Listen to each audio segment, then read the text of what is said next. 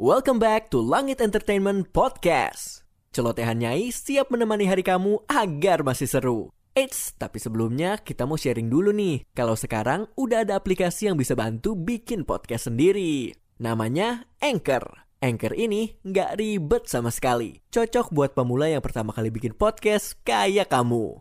Anchor bisa didownload dari App Store dan Play Store atau juga bisa diakses dari website www.anchor.fm. Setelah dibuat, podcast kamu bisa langsung upload ke Spotify dan lain-lain lewat Anchor juga loh. Udah deh, langsung aja yuk kita mulai podcastnya.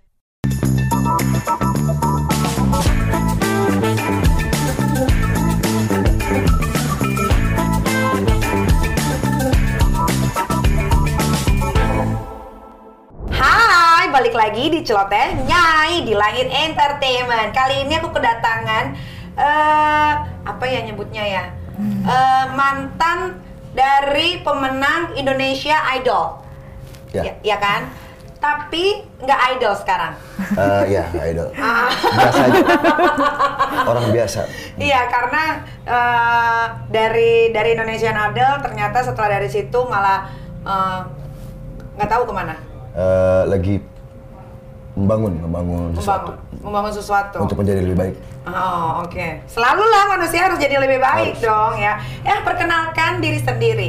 Eh, aku eh, nama lengkap Januaris Tuene, biasa dipanggil Aris. Eh, sama teman-teman Aris Goris. gitu. Eh, Eh, musim kelima 2008, alhamdulillah dinobatkan meskipun emang maksudnya eh, aku juga nggak nggak pengen gitu kan.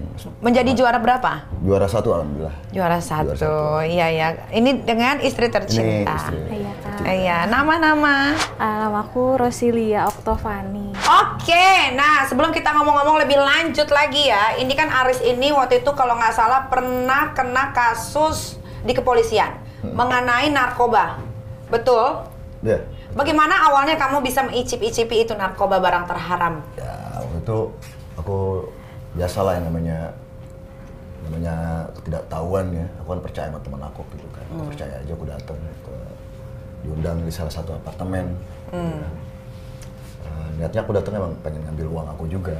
Aku ada uang apa dia punya istilahnya punya Utang? sangkutan. bukan utang sih maksudnya ada hak aku lah. Hmm. Ya, aku, aku harus ambil ternyata begitu sampai di apartemen ya memang udah disiapkan gitu kan udah di udah kayak udah dirancang lah udah. Apa aja tuh isinya? isinya sabu Sabu, terus? terus sama sama botol minuman udah itu aja Hmm.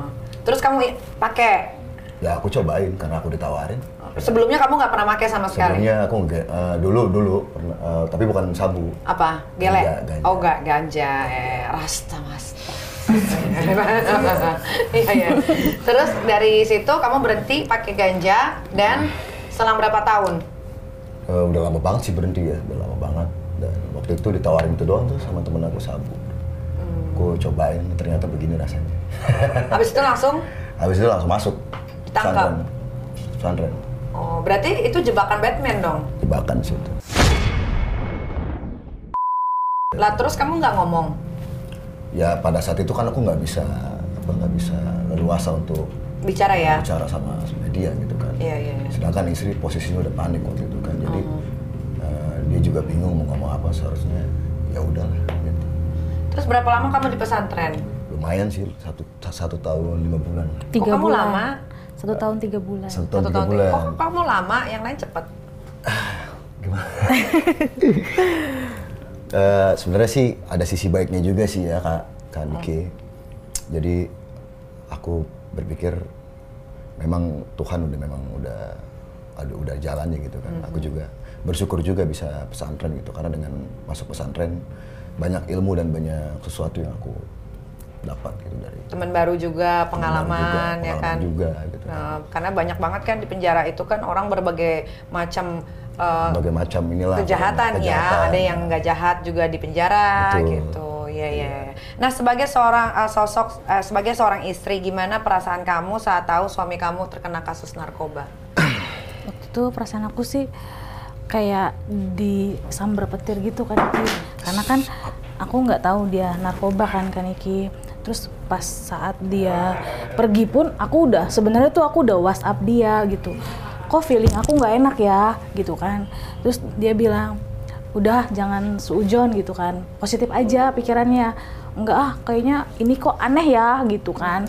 Karena nelponnya tuh tengah malam terus kan dia bilang aku capek besok aja ya gitu kan ah eh, sekarang aja pokoknya harus sekarang juga malam ini juga. Nih gue Sherlock eh, apartemennya gitu kan. Terus aku bilang kalau memang dia niat baik ya bisa kan via transfer atau kirim Gmail gitu kan kontrak kerjanya gitu. Eh kata dia enggak harus ketemu. Terus di situ ada bahasanya jangan ajak istri lo lah ya gitu kan Niki jadi aku langsung spontan kok aneh ya ya? Kamu nggak usah deh pergi gitu. Kata dia udah kamu di rumah doain aku eh, aku pergi buat cari duit buat kamu sama anak-anak gitu kan. Aku bilang eh, kata dia oh ya udah aku, aku izinin tuh kan Niki berangkat walaupun tengah malam kan setengah 12 malam. Terus dia sempat foto di tengah jalan. Apa aku putar balik ya? Dia bilang gitu kan. Aku bilang ya udah putar balik aja. Tapi karena tengah malam aku balasnya itu terlalu lama. Karena kan udah tidur kan pas aku balas tuh jam 2 malam ternyata dia udah sampai sana gitu kan. So aku bilang gimana ya di sana? Aku bilang gitu kan. Terus dia bilang "Eh, ini baru sampai eh, yang teman akunya lagi ngobrol-ngobrol dulu dia bilang gitu. Terus dia kirim foto ke aku tunggu ya ntar kamu kalau aku udah eh, pagi nggak usah nungguin aku gitu kan. Karena aku kerja kan kan Niki terus pas subuh itu feeling aku aku udah nggak enak. Posisinya aku bilang ayah pulang nggak? Karena aku mau kerja ini. Aku bilang gitu kan. Ya handphone dalam kondisi online cuman ngerit doang dan nggak biasa biasanya dia kayak gitu gitu kan. Aku bilang ini siapa? Handphone suamiku sama siapa? Aku bilang gitu kan. Ini kamu bukan sih? Aku gitu. Nggak dibalas kan Niki gitu. Dari situ aku langsung mikir wah kayaknya bener deh ini ada sesuatu gitu kan. Akhirnya aku sampai nggak kerja kan terus aku berdoa gitu kan ada apa sih nih ya Allah? gitu kan. Kayaknya hati aku tuh yang nggak bisa ngapa-ngapain kerja ngapain juga gelisah. Eh bener aja kan Niki pas ajan zuhur ada telepon Nom- nomor dia kan. Aku langsung ih seneng banget gitu kan. Ini siapa? Aku bilang handphone suamiku sama siapa ini? Langsung uh, ada kepolisian yang ngomong langsung saya kepolisian dari uh, reserse apa narkoba pelabuhan Tanjung Priuk uh, suami ibu ada di sini gitu. Di situ pas banget azan langsung aku bilang Allahu Akbar gitu kan. Ternyata Allah itu sebenarnya udah ngasih firasat ke aku cuman dianya yang nggak peka gitu. Akhirnya pas aku sampai sana aku bilang bukan ya coba kalau kamu nggak berangkat gitu kan. Tapi semuanya nggak bisa disesali ya kan Niki karena udah jalannya jalan gitu Tuhan, betul. akhirnya eh, proses lah itu kan. Dan dikasih lihat ini barang buktinya eh, ini eh, ini apa eh, apa? Yang digunakan. Yang digunakannya gitu kan. Terus ini tuntutannya gitu. Aku udah langsung ya Allah gimana perasaan anakku gitu kan. Ya Allah gimana perasaan anakku gitu kan.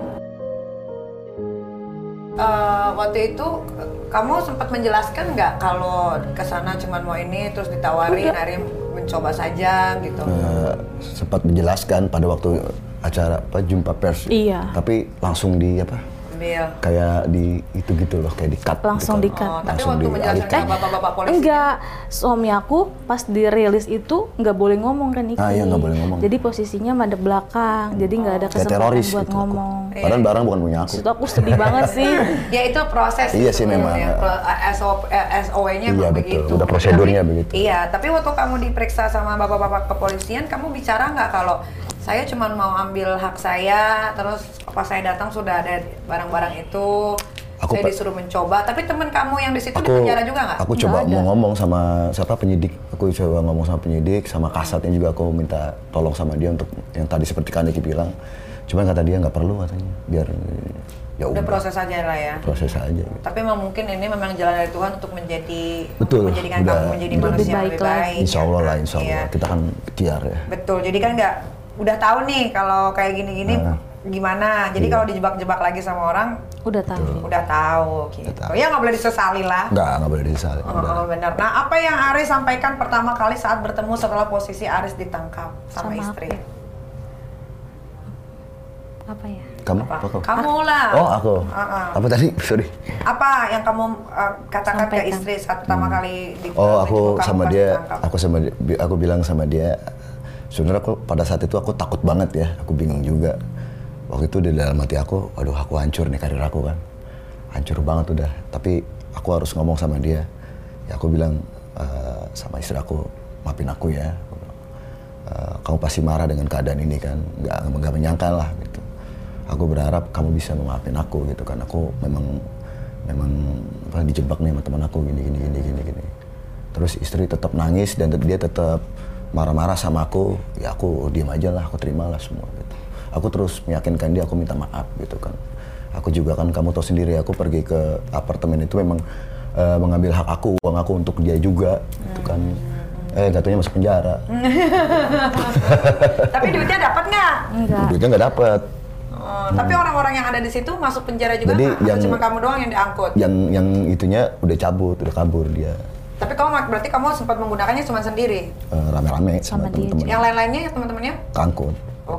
Tapi cuman masuk ya- penjara cuman yang yang ngejebak eh, aku ini cabut dia kabur Oh. jadi begitu di situ udah udah banyak apa infotainment pakai kamera semua Iya, segala iya. macem kan ya udah dah udah pasrah tapi emang waktu ketangkap aku dia lagi di sofa ya duduk Iya, sendiri dia ya. lagi di sofa. lagi di sofa terus teman-teman memang lagi di sana gitu. aku lagi apa lagi chatting-chattingan sama dia Oh, iya iya iya. Nah, selama Aris di penjara, bagaimana cara kamu untuk menutupi segala kebutuhan rumah tangga? Nah ini ini berat nih. Sampai aku jual-jual karya juga sih. Sebenarnya bagi aku karya itu eh, apa ya pantangan sih sebenarnya buat aku karya dijual-jual gitu. Tapi karena memang keadaan yang ngebuat aku harus ngejual dan aku harus juga meskipun aku berpikir bagaimana caranya aku meskipun di dalam aku bisa ngasih anak istri aku gitu kan. Akhirnya aku berpikir aku coba jual-jual karya sama temen-temen aku gitu kan. Dan alhamdulillah teman aku ada ada yang mau dan dia suka juga lagunya. Aku bilang dia juga sebenarnya sih teman aku sedih juga gitu kan ini lagunya bagus katanya. gue sih pengen Riz, eh, tapi udahlah ya kan. Udah sini gue bayarin aja dia bilang. Akhirnya dari uang karya itu aku setengah aku kasih ke dia untuk biaya hidup di rumah. Gitu. Terus setengahnya buat lagi biaya buat hidup kamu di dalam. di dalam. Iya. Mahal nggak biaya hidup di dalam, Aris? Ah, ya kalau kita mengikuti sesuai dengan inian apa pemerintah sih gratis ya. Maksudnya Iya. cuma kan emang Makan nasi cadong nggak kamu? nggak- iya memang kan rasanya memang ya harus harus kita akuin memang cadong itu memang nggak enak banget gitu. Berarti harus diperbaiki tuh bapak-bapak Kemenham. Iya, itu ya. memang, Karena uh, yang di penjara itu adalah manusia. Manusia memang agak kurang eh, kurang layak ya, benar. Betul, karena aku- I was gak angel juga, jadi aku tahu cadong itu seperti Ah, apa gitu. gitu. Jadi memang mudah-mudahan sih eh, pemerintah atau Pak Menteri Pak Yasona bisa Iya. Iya, tapi jangan juga nanti tiba-tiba cadongnya jadi enak, orang pada masuk penjara, minta makanan gratis, jangan ya. Ini untuk khusus-khusus napi. Berbondong-bondong dalam. kriminal lagi Iya, ntar. Ya udah gua ditangkap aja lah biar makan Iya, enak di dalam. Nah, aku dengar juga kabarnya kalau anak kamu sempat takut pergi ke sekolah karena ayahnya di penjara, betul nggak? Benar banget Betul. kan Niki. Anak umur berapa? Saat, 13. saat di 13 penjara tahun. itu mm, eh, 6 naik kelas 1 SMP. Hmm. Sekarang udah 13 tahun, kelas 3 SMP.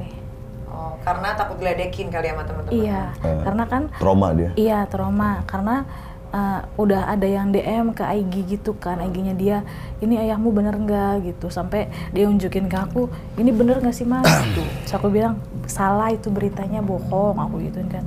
Terus aku bilang bohong itu. Ah enggak ini nggak bohong beneran. Nah saat itu ada yang kirim link YouTube-nya dia lagi dirilis gitu kan. Dari situ dia bilang aku nggak mau sekolah gitu. "Ah, malu aku mah gitu kan. Ayo udah tapi aku bilang jangan malu kan ayahmu bukan pendosa. Aku bilang gitu kan. Ayah kan cuma dijebak aku bilang gitu. Terus dia langsung berdoa. Biarin aja mah yang jebak ayah pasti Allah yang balas nanti katanya. Tapi tetap nggak mau sekolah kan Niki. Sampai akhirnya teman-teman sekolahnya yang datang ke rumah bilang Rasia ayo sekolah. Sampai pak gurunya pun WA aku kan bilangin mama anaknya jangan malu gitu kan. Kita semua sayang sama Rasia tapi karena mental anakku kan ya Niki aku juga nggak bisa harus berbohong terus sama dia. Dan pada akhirnya saat temennya masuk datang ke rumah semuanya baru dia mau sekolah. Itu pun prosesnya sebulan. Dia nggak mau keluar rumah dia nggak mau eh, apa namanya ke sekolah. Sampai pada akhirnya dia WA ayahnya kalau emang ayah nggak di penjara kenapa aku WA nggak dibalas-balas? Dia bilang gitu. Nih mah aku WA ayah. Cuman checklist satu ayah di mana? Gitu. Aku yang sabar ya ayah ntar juga pulang gitu. Tapi akhirnya kata papa aku bilang jangan kayak gitu kamu harus ngasih pemahaman bahwa ayah ayahnya begini dan pertemukan sama ayahnya gitu kan.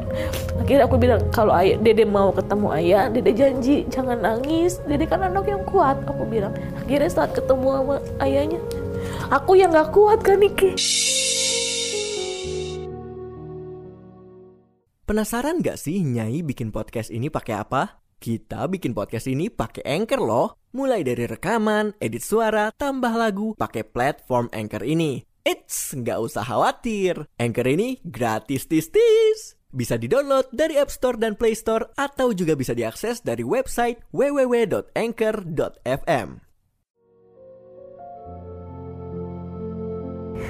terus tapi dia bilang langsung mama jangan nangis aku kuat kok gitu jadi aku yang ya Allah ternyata anak aku bener-bener janji gitu karena dia tuh aku kuat kok gitu. malah dia nenangin aku kan Niki Tapi insya Allah anaknya jadi anak yang kuat Iya, ya, itu- karena itu. sama orang tua yang hebat-hebat. Amin, Iya. amin. amin Iya, pelajaran tuh. Jadi anaknya juga nanti bisa belajar untuk Iya. Bisa memilah-milih temen yang baik yang gimana gitu. Nah, Amin.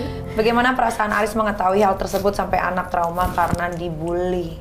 ya sedih lah sebagai ayah sangat sedih tapi pas begitu aku keluar ya aku bikin semangat ke dia aku minta maaf ke dia bahwa eh, kejadian kemarin insya Allah nggak akan terulang lagi gitu kan ayah kan emang kamu kan tahu ayah juga nggak gimana gimana lah kamu kan juga tahu ayah di rumah itu seperti, Seperti apa, apa. gitu kan Tapi akhirnya ketemu terus sama anak nggak? ketemu terus aku eh, apa jadi kayak membayar semua kerugian yang waktu kerugian waktu semua karena kan satu tahun lebih ya Satu tahun, Karena aku setiap bulan. hari itu sama anak aku sama istri aku membangun itu lagi membangun keharmonisan Ayah yang baik ya. berusaha Iya iya ya. Ini ada artikel ya Aris Idol kesulitan ekonomi sampai jual mobil dan motor. Is it Iya. true? iya buat bertahan hidup kan Niki saat Iya. dia di dalam. Semuanya udah udah nggak punya apa-apa lagi. Jadi sekarang Aris tuh kegiatannya apa untuk menutupi kebutuhan rumah tangga? Eh, kalau kemarin aku pas ppkm ya aku jualan jahe aku Iya, bikin istri bikin donat aku yang nganterin nganterin donatnya. Aku yang terus bikin aku donat. branding brandingin ke instagram aku ya kan. Emang sih awalnya nggak ada, nggak ada yang percaya dan, Iya. dan emang gak ada yang beli iya Indonesian Idol juara satu loh. ya habis mau gimana lagi kan Iya, aduh. PPKM kita nggak bisa keluar nggak bisa ke mana-mana Terus setelah itu PPKM sudah mulai berkurang Eh, levelnya. Amin. alhamdulillah sih ada jalan rezekinya Ngamen katanya. Amin di kedai-kedai kopi. Ngamen di kedai-kedai. Aduh. Masa sih? Iya kan Iya. Ah, ap- aduh mau ngomong apa ya aku itu maksudnya maksudnya gini untuk eh, apa pun itu ya ajang pencarian bakat itu jangan cuman ketika program itu berjalan ya eh, orangnya itu diperhatikan. Tapi Iya sih. eh, kalau bisa setelah selesai itu kamu dikontrak nggak sih setelah itu? Di kontrak tiga tahun. Tiga tahun Kurang habis itu lebih. lepas? Itu udah lama banget tahun 2008 sampai 2010 ya habis itu lepas? Habis itu udah lepas. Sama sekali? Nggak pernah sekali. dipanggil lagi apa acara TV apa? Iya karena kan waktu itu aku berantem sama dia kan. Akhirnya kayak expose ke media udah bener-bener kayak expose orang udah mengecap aku bla bla bla bla segala macam padahal memang eh, sebenarnya realitanya nggak seperti itu tapi eh, Iya, tahu media- sendiri lah namanya media. iya sih memang gitu kan tapi ya udahlah itu yang udah terjadi terjadi Iya, berarti sekarang survive lagi nih kalian berdua ya. Insya Allah kak. Insya Allah lah kalau ikhtiar, kalau niat kita baik, Tuhan nggak mungkin nggak dengar doa kita Iya deh. benar Insyaallah. Kak. ya meskipun memang ya berat sih tapi ya udahlah Ya, jalanin aja lah namanya aja. hidup ya begini adanya ya. Iya. Nah, rela jual gitar ke Raffi Ahmad, Aris Idol ngaku uang dari sang Sultan Andara masih belum cukup lunasi utangnya. Begini jeritan hatinya. Berita itu betul nggak sih? Kabar kamu minta tolong ke beberapa musisi tapi dicuekin. iya aku DM semuanya aku DM terutama Kenapa nggak DM gue sih? Mbak Ban- eh Kak Kaniki juga aku DM kalau nggak salah Yang mana? Kalau yang di Eh, Assalamualaikum selamat Instagram pertama? Instagram Aris Idol Enggak, Instagram aku yang pertama. aku nggak tahu ya pokoknya yang itu yang centang biru Oh iya iya berarti yang pertama. Masa sih? iya Assalamualaikum Kaniki mohon maaf nih meskipun eh, Aduh, maaf, maaf, aku buka. Jadi maksudnya gini, kenapa sih aku taruh nomor telepon di bio? Eh. Maksud aku kalau udah ada nomor telepon di bio, kalau hubungin yang di bio karena DM itu kan numpuk Iya, nih. memang sih, memang. Setiap hari tuh 100 DM, Banyak. 200 gitu. Ini aja nggak kebuka hampir 10k ini udah banyak banget gitu. ketindih-tindih Jadi kalau misalkan ke skip ya mohon maaf. Nggak apa-apa, apa-apa. Ah, ah, harusnya kalau tahu ada nomor telepon di bio, hubungin nomor di bio. Kadang-kadang netizen juga ada dong-dongnya deh. Aku tuh suka kau sombong banget sih nggak baca-baca DM. Ya nggak mungkin baca karena Waktunya terlalu tadi. banyak gitu. Jadi kalau misalkan aku tuh orangnya gini, kalau aku udah sekali buka, aku tuh jadi kepo semua Iya. sama isi DM itu apa Iya. aja gitu. Makanya Saking banyaknya tuh. better aku nggak usah buka Betul gitu. juga sih. Siap, nggak apa-apa, santai. Tapi Miki. waktu kamu minta-minta tolong gitu sama musisi-musisi itu, ada nggak salah satu musisi yang bener-bener kayak ya udah sini deh gue bantu. Ya akhirnya Arafi, Arafi. alhamdulillah. Arafi, Iya. Arafi. lewat DM juga. Lo DM. Eh, besoknya dikubur, eh di, apa dikabarin sama tim. tim. Rans Entertainment. Iya, gitu. Oh, I see. Terus dijual ber- dengan harga berapa ke Arafi? Eh, aku sih kemarin waktu itu kan aku lelang ya, lelang 13 juta. Buka harga lelang 13 juta. 39. eh, mudah-mudahan bisa berakhir di lebih, lebih dari itu sih gitu. Tapi eh, karena Arapi udah bantu ya kan, udah ngebayarin, alhamdulillah sih maksudnya. Berapa tuh kalau boleh tahu? 13 juta dari 13 juta dari Arafi. 13 juta, Terus apa yang Arafi bilang ke kamu? Ikhlas Eh, ya, gitu. Riz, kamu bener nih jual gitar katanya. Ya, aku lihat sih kayaknya Arapi sedih juga ya, gitu. Karena aku juga kenal sama Ara- Arapi udah lama juga sih. Kita udah sering ketemu. Cuma emang ketemunya nih momennya enggak. Gak pas ya, iya. sedih juga dia sama aku. Aku bisa lihat dari tatapannya dia. Tapi ya udah Arapi, ya udah Riz semangat ya katanya. Kamu ikhlas kan? Ya ah, aku ikhlas. Gitu. Aku jaga ya gitar ini baik-baik. Ya ah. Aku pengen bilang apa waktu itu ya lupa ya. Kalau nggak salah aku pengen bilang, ah nanti kalau aku punya duit lagi aku tebus lagi ya. Tapi aku nggak nggak ngomong, aku Nggak lupa. Pas sudah di jalan baru keingetan gitu. Hmm, tapi mudah-mudahan nanti Arafi Karena nonton. karena memang gitar itu emang cuma ada satu, ya? cuma ada satu di dunia, nggak ada lagi. Oh. Jadi jangan dilihat dari jelek gitarnya, memang nilai sejarahnya itu. Iya iya iya iya iya benar-benar. Nah berarti saat ini rumah tangga kalian memang benar-benar sangat eh, Diterpa. eh, diterpa banyak hutang gitu. Iya, ini jadi malu nih. Aku juga ngomongnya jadi gimana ya? Iya. Jadi malu nih. Kenapa? Maksudnya karena kali karena kamu nyaris belum dapat pekerjaan, jadinya Iya, karena waktu aku keluar dari penjara udah udah covid, Covid. Langsung gitu. Covid. oh Langsung covid. Jadi aduh gue bingung juga nih ya kan. iya iya. Mau Tapi gimana? karena- tapi kan namanya kepala keluarga ya. Oh, jadi aku harus muter otak, jawab. muter otak, muter otak. Akhirnya ujung-ujungnya stek minjem sama temen. Pinjam sana sini. Terus aku bayar nih misalkan nih, aku bayar besoknya minjem lagi, tutup lagi, minjem lagi gitu. Jadi sampai menggunung.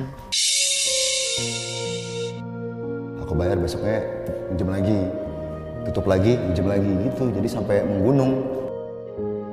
Sekarang menggunungnya tuh segunung apa ya? Ya lumayan lah. Tapi udah alhamdulillah sedikit-sedikit ada yang lebih- dibayarin. Iya, sebagian kan aku kan utang sama temen hampir 50. Hmm. Aku baru bayar 15. Si 35 Betul. lagi ya. Semangat ya. Ya, amin, Selagi kaki dan otak masih bisa dipakai untuk berpikir dan berjalan, Iya. semuanya Ada pasti bisa jalan. diatasi dengan baik. Amin, Amin, ya amin. Iya. Amin, amin. Percaya deh. Aku pun juga dulu mas apa ya kehidupan aku ya struggling tapi karena Iya. aku mah orangnya tekadnya tinggi gitu kan ambisius lah jatuhnya gitu jadi ya alhamdulillah bisa bisa jadi sekarang tapi le- lebih nikmat ketika kita tertatih-tatih dulu loh baru merasakan Hmm. kenikmatan ketika mau turun tuh agak susah itu yang aku rasain sih Kalau aku sih udah biasa ya, udah biasa di jalan aku. iya iya iya. Jadi eh, kayak begini-gini udah sesu- bukan sesuatu yang baru. yang baru benar-benar benar, Bagaimana? benar. eh, udah. Ya tapi kamu juga jangan nyaman dengan dengan Zona ke- yang aman. Enggak, aku nggak, iya aku, itu. aku nggak nyaman. Maksudnya eh, sambil berjalan aku muter-muter ide-ide bikin-bikin apa Iya iya gitu iya kan. betul betul. Gitu. Aris sebagai kepala rumah tangga apa yang Haris lakukan atau Haris sampaikan ke istri untuk sabar menghadapi cobaan ini? Berat banget sih emang coba deh. Tapi aku bilang sama dia, aku cuma minta satu sih sama dia, berubah aja sih. Maksudnya menjadi lebih slow. Gitu. Intinya aku cuma Oh. Emang tadinya dia, belum sans. dia ter apa ya dia Cemburuan. orangnya satu satu panik panikan panikan cemasan cemburuan Oh, terus cemburu. eh, tergesa-gesa Pokoknya ya gitu dah. Aku aku cuma minta satu sama dia slow. Slow aja. Santai aja menghadapi Karena apa pun gitu, mungkin santai. trauma kali ya kan Niki. Itu kan masa lalu udah 2008. Iya. Iya, Tapi itu kan ini masa Bu- bukan dari 2008 Selesaikan, aja selesaikan. sih. Iya kan? Coba, coba. udah. Dan itu juga, maksudnya nggak usah Diungkit-ungkit. Oh, aku kan udah berubah nih. Maksudnya kalau kamu Ah. ungkit-ungkit lagi nanti akunya gitu. ada percikan lagi. Jadi gini ya, walaupun rumah tangga aku itu rata-rata hancur semua, ya, tapi belajar dari kehancuran itu adalah kita tidak bisa memiliki seseorang sepenuhnya. Iya. Gitu. Ketika sang laki-laki sudah keluar dari pintu rumah, berarti itu, itu bukan milik kita lagi. Tapi kalau dia tahu jalan pulang ke rumah, itu laki-laki yang baik, yang harus dijaga selamanya. Iya. gitu. Jadi kita tuh nggak pernah bisa uh, membuat laki-laki itu bener-bener sama kita. Biar biarkan laki-laki tersebut yang berubah dengan sendirinya. Iya. Gitu. Semakin laki-laki dipegang kan semakin mau menjauh sebetulnya kan begitu kan. Gitu. Jadi ya udah kalian kan udah mengaungi rumah tangga dengan berbagai masalah kan. Ya sudah, mungkin benar kata Aris juga mungkin harus lebih santai. Iya. Santai. Serahkan semua sama Tuhan. Iya. Apalagi kan kamu maksudnya berhijab pasti kamu doanya juga lebih Insya bagus ya kan. Amin, Jadi ikhlasin aja kalau emang Arisnya brengsek di luar ya doain aja semoga dia pulang dengan baik Iya, padahal, dan utuh. eh, padahal aku nggak nggak minta apa-apa dari dia, cuma minta selaw aja, santai. aja, iya iya iya. Mungkin slow aja dari sekarang udah bisa kali slow ya. Iya iya iya. Benar. Kamu jangan terlalu memiliki karena kalau terlalu memiliki ketika kehilangan itu akan sakit. Iya kan. Gitu. Aduh. Aku kemarin selama ppkm ketolong juga sama temen aku. Ah. Dia akhirnya kerja di apa Oriskin Iya, Harapan Indah. Kalau nggak kerja aku nggak Mati ya. Iya, Oriskin Iya. Harapan Indah. Terima kasih lah buat Bapak Faisal, thank you. Iya, iya, Udah iya. mempekerjakan Iya. istri aku. Mudah-mudahan banyak lagi orang baik lah yang mau membantu atau mempekerjakan Aris atau istrinya gitu kan supaya bisa Dan ini, dan ini aku rencana nih, eh, aku rencana mau lelang satu lagu. ah, Kalau memang aku udah stack lagi kan, gitu. Ya mudah-mudahan sih ada jalan ya. Tapi kalau ada insya emang- Allah insya Allah kalau ya. emang nggak ada jalan juga, stack juga karena aku tuh paling sebenarnya paling yang namanya sama utang emang dari dulu tuh sebenarnya aku males gitu kan. Tapi karena memang teman aku ini memang bener-bener ini banget gitu kan. Kalau emang terpak- terpaksa ya aku harus melelangkan sebuah lagu lagi. Gitu, Ya mudah-mudahan. kalau memang itu jadi harapan terakhir nggak ada Hmm. masalah kan. Namanya berka, namanya karya pasti kamu bisa bikin lagi yang lebih bagus dari itu. Amin. Aris akan terus menjalani karir sebagai musisi atau kamu akan mencari uang di bidang lain? Eh, terus tetap ha- hajar terus di musik. Hajar ya, walaupun musik juga sekarang lagi down banget ya. Iya. Gitu. Alhamdulillah kan kemarin eh, Mas Anang juga eh, ya coba-coba ya. Aku juga kan nggak mau terlalu nggak mau terlalu berharap sepenuhnya Iya, iya. gitu. Ya namanya kita lagi apa ikhtiar. Mudah-mudahan Mas Anang bisa ngebantu lah gitu. Amin amin amin. Karena kan lagu aku juga udah aku udah aku Rekam. rekam kemarin kan di studionya. Mas Anang juga katanya kan alhamdulillah ini lagunya bagus. Oh, amin amin. Semoga lancar ya. Nah, belum lama ini kan sedang ramai soal permasalahan kutukan juara satu Indonesian Idol ya. Anang Herman Syah banjir kritik usai membenarkan kutukan juara satu Indonesian Idol. Kata Delon, aku sih ikutin aja katanya. Nah, menurut tanggapan kamu bagaimana? Tanggapan aku ya, kalau aku sih eh, punya tanggapan kutukan ini ya. Sebenarnya sih kalau aku lebih ke nggak ada sih kutukan, nggak ada. Jadi aku lebih percaya sama yang di atas itu. Iya, iya. Semua yang udah terjadi bukan sesuatu yang ini, nggak ada gitu. Jadi memang udah. Tapi kalau menurut pandangan mata kamu nih ya, sebagai uh, seorang uh, ya, pemenang Indonesian Idol, selalunya yang jadi tenar itu yang bukan juara satu. Memang sih memang lebih do- lebih lebih dominan seperti itu. Iya ya, kan? gitu kan. Tapi aku menganggap bukan kutukan, itu memang udah jalan Allah. Memang udah jalan Allah. Iya iya iya. Terus kamu ke depannya mau ada project apa nih? Sama kakak nanti. Apa? Aku buatin lagu ya. Kita, kita Aku tuh bukan penyanyi. Aku ngefans juga loh. Amin, terima kasih. Tapi aku Maksudnya aku ngefans gini, eh, apa spirit spirit kakak Niki itu menjadikan pacuan juga buat aku. Gitu. Iya. Oh, Makanya amin aku amin ya. mudah-mudahan kita bisa berkolaborasi. Amin amin. Ya pokoknya kalau yang suka sama aku ambil baiknya aja ya. Karena aku banyak buruknya kalau ada baiknya alhamdulillah aku senang banget di disukain sama Mas Aris loh. Terima kasih. Nah, Mas Aris ini untuk menghilangkan kangen kita sama Mas Aris coba dong nyanyiin eh, dikit aja lagu waktu kamu audisi. Lagi batuk lagi. gitarnya, nggak usah pakai gitar ya? Nggak usah, nggak lah usah. ya. Bila asmaraku telah tiba Itu lagu dia. Merenggut napas di jiwa Dapatkah ku memeluknya menjadikan bintang di surga. Udah segitu aja. Bagus, bagus. Charlie ST12 kan?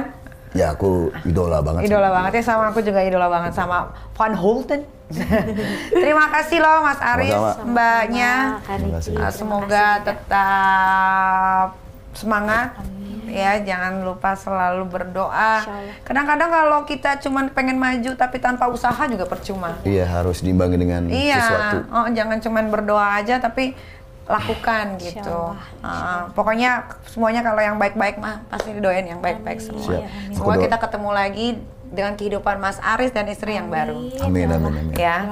Oke lah kalau begitu aku mau pamit dulu tapi sebelum pamit seperti biasa aku ada sedikit quotes untuk kalian semuanya. Uy. Ketika kamu berjuang dan menghadapi musibah yang menghampirimu, maka sejatinya kamu adalah seseorang yang telah berhasil untuk membuktikannya bahwa kamu adalah sosok yang kuat. Sampai ketemu lagi di Celoteh Nyai, pastinya cuma di Langit Entertainment. Bye. Bye.